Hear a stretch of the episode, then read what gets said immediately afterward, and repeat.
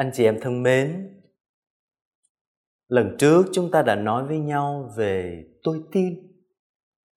Bài thứ hai hôm nay chúng ta nói với nhau về tôi tin vào một Thiên Chúa duy nhất là Cha. Đức tin của chúng ta rất kỳ diệu thưa anh chị em. Chúng ta không tin vào các thứ thần. Chúng ta chỉ tin vào một vị thần duy nhất, một thiên chúa duy nhất. Và nếu chúng ta đọc lại lịch sử của các tôn giáo, thì anh chị em sẽ thấy rằng tất cả các tôn giáo khi mà xuất hiện từ lúc có con người, thì tất cả đều là đa thần, phím thần. Có nghĩa là gì? Con người tin vào rất là nhiều vị thần. Thần mặt trời, thần mặt trăng, thần cây thần sông thần núi thần sấm sét. Và chúng ta cũng có thể đặt tên cho các vị thần đó giống như trong thần thoại Hy Lạp và chúng ta có thần Jupiter, thần Venus, thần Mars. Hoặc là chúng ta thấy có những người uh, không biết gọi tên thần đó là gì thì gọi tên là thần vô danh. Người Việt Nam của mình cũng có rất là nhiều thần chúng ta kinh nghiệm được điều đó Tuy nhiên vào cái thời lúc bấy giờ dân tôn Do Thái xuất hiện thì anh chị em biết là dân Do Thái là một dân tộc rất bé nhỏ hay nói cách khác là khi mà Abraham xuất hiện trong Kinh Thánh thì ông chỉ là trưởng của một bộ tộc thôi. Và xung quanh là những đất nước rất là lớn giống như là Ai Cập rồi Babylon rồi Assyria, những cường quốc và tất cả những cường quốc đó đều có những đền đài thờ các vị thần của mình và tất cả đều là đa thần. Tuy nhiên, nơi abraham lại có một niềm tin rất là khác biệt. Một niềm tin vào một vị thiên chúa duy nhất, một vị thần duy nhất. Cho nên cái đức tin mà chúng ta lãnh nhận từ abraham đó, để rồi sau này chúng ta được mặc khải trọn vẹn nơi Đức Giêsu Kitô đó, thì cái đức tin đó không phải là do con người tìm kiếm mà là đức tin được mặc khải được chính Thiên Chúa đích danh đến nói về Ngài cho chúng ta.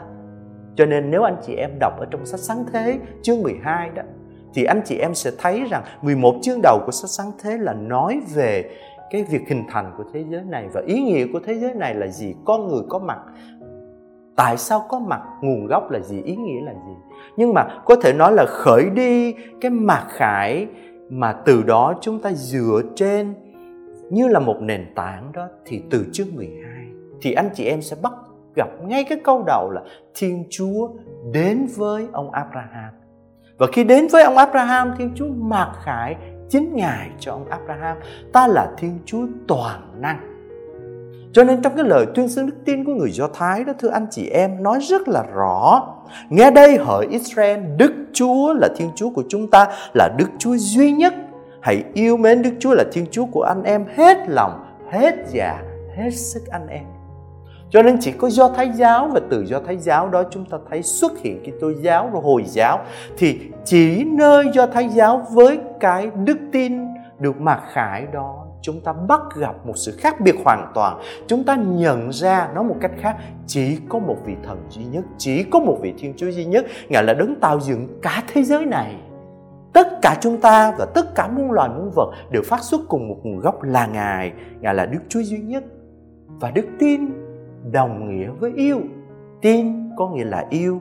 Yêu chúa hết lòng, hết già, hết sức anh em không chỉ thế mà chúng ta đọc tiếp chúng ta sẽ thấy đức tin không chỉ là chúng ta yêu Chúa mà Chúa còn yêu chúng ta và Chúa ràng buộc Ngài với chúng ta. Cho nên khi mà Đức Chúa mặc khải chính Ngài cho Môsê đó, Đức Chúa nói qua cái bụi gai bốc cháy rằng ta là Thiên Chúa của cha ngươi, Thiên Chúa của Abraham, Thiên Chúa của Isaac, Thiên Chúa của Jacob. Một vị Thiên Chúa của con người, một vị Thiên Chúa giống như là một thành viên trong gia đình. Và Thiên Chúa đó biết Abraham biết Isaac, biết Jacob vì Thiên Chúa đó thuộc về con người và con người thuộc về Thiên Chúa. Cho nên cái bước kế tiếp của đức tin được diễn tả ra chính là giao ước. Không chỉ thế, không chỉ tin là yêu, không chỉ tin là thuộc về mà tin thưa anh chị em còn đi đến cái biết nữa và cái đi biết đích danh như là Chúa biết đích danh Abraham, Chúa biết đích danh Isaac, Chúa biết đích danh Jacob thì bây giờ con người cũng biết đích danh Chúa. Cho nên ông Môi-se mới hỏi rằng nếu mà bây giờ dân Israel hỏi con tên của Ngài là gì thì con nói như thế nào? Thì ngay lập tức Chúa mà khải tên của Ngài, đích danh của Ngài cho ông Môi-se và nói rằng ta là đấng hiền hữu cho nên đọc lại cái mặc khải mà chúng ta đón nhận ở trong cựu ước đó anh chị em sẽ thấy rằng cái đức tin của chúng ta vào vị Thiên Chúa duy nhất đó, đức tin đó cho chúng ta bắt gặp được khuôn mặt của Thiên Chúa và làm một vị Thiên Chúa ngôi về một vị Thiên Chúa rất cụ thể, một vị Thiên Chúa có tên gọi, một vị Thiên Chúa của quá khứ, Ngài là cha của cha ông chúng ta là cha của Abraham, của Isaac, của Jacob. Ngài là một vị Thiên Chúa của tương lai khi mà Chúa nói với ông Moses rằng ta sẽ ở với ngươi, ta sẽ không bỏ ngươi, ngươi ở bất cứ nơi đâu ta cũng ở với ngươi và bảo vệ ngươi đừng sợ. Và hơn tất cả, Ngài là Thiên Chúa của hiện tại Ngài là Thiên Chúa luôn luôn có mặt, luôn luôn hiện diện và đó là danh của Ngài. Khi mà Ngài nói rằng ta là đấng hiền hữu hay chúng ta dịch một cách một đơn giản là ta là đấng luôn luôn có mặt, luôn luôn hiện diện. Ta nè, chỉ cần ngươi kêu là ta xuất hiện. Cho nên cái đức tin của chúng ta tin vào một Thiên Chúa duy nhất nhưng mà không phải là một vị Thiên Chúa xa lạ, đơn độc ở một mình mà là một vị Thiên Chúa gắn với con người, con người kinh nghiệm Ngài, vị Thiên Chúa của cha ông chúng ta, vị Thiên Chúa của hiện tại, ngay giây phút này Ngài đang ở với tôi, tôi kinh nghiệm về Ngài. Và vị Thiên Chúa của tương lai mà Ngài tiếp tục ở với tôi, đi với tôi và tôi tùy thuộc về Ngài, tôi tùy thuộc vào Ngài. Không chỉ thế, vị Thiên Chúa đó chúng ta gọi Ngài là cha đọc lại trong cựu ước, anh chị em sẽ thấy điều này rất là rõ. Thiên chúa được gọi là cha bởi vì ngài là đấng tạo hóa. Ở trong sách đề nghị luật viết như thế này, chính người chẳng phải cha ngươi, đấng dừng nên ngươi, đấng tạo thành củng cố. Cho nên khi chúng ta tuyên xưng thiên chúa là đấng tạo hóa, đấng dừng nên đất trời, thì cái đấng tạo hóa, đấng dừng nên đất trời đó, thưa anh chị em, cũng có nghĩa là ngài là cha, ngài là cội nguồn của chúng ta hỡi dân tộc ngu si khờ dại ngươi đáp đền ơn Chúa, vậy sao? Há người chẳng phải cha ngươi, đấng dừng nên ngươi, đấng tạo thành củng cố. Ở trong sách đệ nhị luật lại viết tiếp cho chúng ta như thế. Núi đã sinh ra ngươi ngươi lại coi thường. Ngươi quên thiên chúa, đấng đã sinh ra ngươi. Tất cả chúng ta chẳng có cùng một cha sao? Chẳng phải cùng một thiên chúa, đấng đã dừng nên chúng ta sao? Thế mà tại sao chúng ta lại phản bội nhau vì vi phạm giao ước của cha ông chúng ta? Cho nên cái ngôn ngữ Thiên Chúa là đấng tạo hóa đó giúp cho chúng ta hiểu Ngài là cha. Ngài là cha có nghĩa là Ngài cũng là đấng tạo hóa. Ngài là cội nguồn sự sống của chúng ta. Thứ hai, thưa anh chị em, Thiên Chúa được gọi là cha vì Ngài là đấng cứu độ. Chúng ta nghe điều này ở nơi ngôn sứ Isaiah. Quả chính Ngài là cha của chúng con. Chúng con không được ông Abraham biết đến, còn ngài lạy Đức Chúa, ngài mới là cha, là đấng cứu chuộc chúng con, và đó là danh của ngài từ muôn thuở. Hoặc là chúng ta đọc tiếp ở trong Jeremiah. Chúng trở về nước mắt tuôn rơi, ta sẽ an ủi và dẫn đưa chúng đến dòng nước trong lành qua con đường thẳng băng. Và trên đó, chúng không còn vấp ngã nữa, vì đối với ta, Israel, ta là một người cha, còn đối với ta, Ephraim là con trưởng cho nên khi gọi Thiên Chúa là cha thì cái từ cha đó cho chúng ta kinh nghiệm rất là gần gũi trong cái đời sống của mình. Người cha thì bảo vệ con của mình, người cha thì cứu con của mình, người cha thì che chở con của mình. Đức Chúa phán với ông Môi-se như thế này, ngươi hãy nói với Pharaoh, Đức Chúa phán thế này, con đầu lòng của ta là Israel, ta đã phán với ngươi hãy thả con ta ra để chúng đi thờ phượng ta trong sa mạc nhưng ngươi đã từ chối không thả nó đi thì này chính ta sẽ bắt con đầu lòng của ngươi cho nên cái cuộc xuất hành mà chúng ta thấy, dân do thái nói đến rất là nhiều, thì nó không phải là cái cuộc gọi là đối mặt giữa thiên chúa và abraham. Mà thưa anh chị em, nó là một cuộc đối mặt giữa hai người cha. Mà người con của thiên chúa chính là israel, và thiên chúa như là một người cha giải thoát con của mình. Hoặc là chúng ta đọc tiếp ở trong Isaiah, anh chị em sẽ thấy rất là rõ ngươi là của riêng ta. Đức Chúa nói với Israel, Người có băng qua nước ta sẽ ở với người Người có vượt qua sông cũng không bị nước cuốn Người, có đi trong lửa cũng chẳng hề hấn gì. Ngọn lửa không thiêu rụi được người đâu, Vì chính ta là Đức Chúa Thiên Chúa của ngươi, thờ là Đức Thánh của Israel, Ta là đấng cứu độ cho nên như một người cha là cội nguồn của sự sống sinh ra chúng ta và tạo dựng chúng ta. Và chúng ta gọi ngài là cha là đấng tạo hóa. Như là một người cha yêu thương chúng ta, bảo vệ chúng ta, cứu chúng ta. Và chúng ta gọi ngài là đấng cứu độ. Và dân Israel còn gọi Thiên Chúa là cha vì ngài là đấng xót thương. Như người cha chạnh lòng thương con cái, Chúa cũng chạnh lòng thương kẻ kính tốt. Thánh Vịnh 103 hát như thế. Khi Israel còn là một đứa trẻ ta đã yêu nó, từ Ai Cập ta gọi con ta về. Ta đã tập đi cho Abraham, đã đỡ lấy cánh tay của nó, nhưng nó không hiểu là ta chữa lành nó. Ta lấy dây nhân nghĩa, lấy mối ân tình mà lôi kéo chúng. Ta xử với chúng như người nừng trẻ thơ nâng lên áp vào mã cúi xuống gần nó và đút cho nó ăn một người cha yêu thương, một người cha xót thương, một người cha chăm sóc con của mình. Một người cha nâng niu con của mình, người cha nâng lấy con của mình.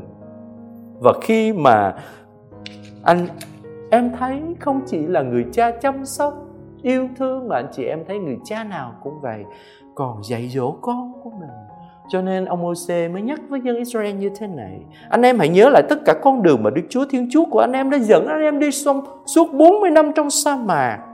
Người đã cho anh em ăn manna là thức ăn mà cha ông anh em chưa từng biết. Ngõ hầu anh em biết rằng người ta sống không chỉ nhờ cơm bánh Mà còn nhờ mọi lời từ miệng Thiên Chúa phán ra. 40 năm qua, áo anh em mặc đã không rách, Chân anh em đi đã không sưng lên.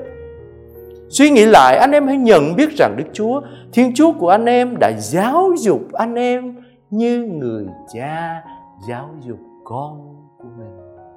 Anh chị em có thể tìm thấy được những cái đoạn lời Chúa đó ở trong sách Đề Nghị Luật, chương 8 từ câu 2 đến câu 9 và không chỉ thế mà người cha giáo dục con của mình, nuôi nấng con của mình, dạy dỗ con của mình, nuôi con của mình không chỉ bằng cơm bánh mà còn bằng lời đó người cha đó còn là một vị thiên chúa luôn luôn sẵn sàng tha thứ.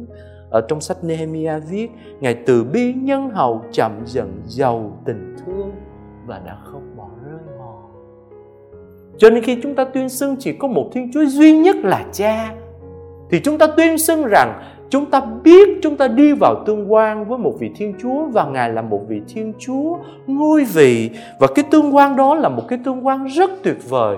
Tương quan của đức tin mà đức tin đồng nghĩa là yêu, đức tin đồng nghĩa là thuộc về, đức tin đồng nghĩa là biết đích danh thiên chúa của mình cũng như là thiên chúa biết đích danh mình. Đức tin cho chúng ta kinh nghiệm thiên chúa trung tín với mình và thiên chúa xót thương mình.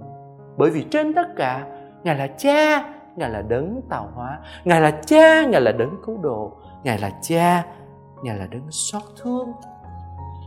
Và cái đức tin vào Thiên Chúa duy nhất là cha đó thưa anh chị em lại được trở nên viên mãn rõ ràng cho chúng ta khi mà Đức Giêsu Kitô đến.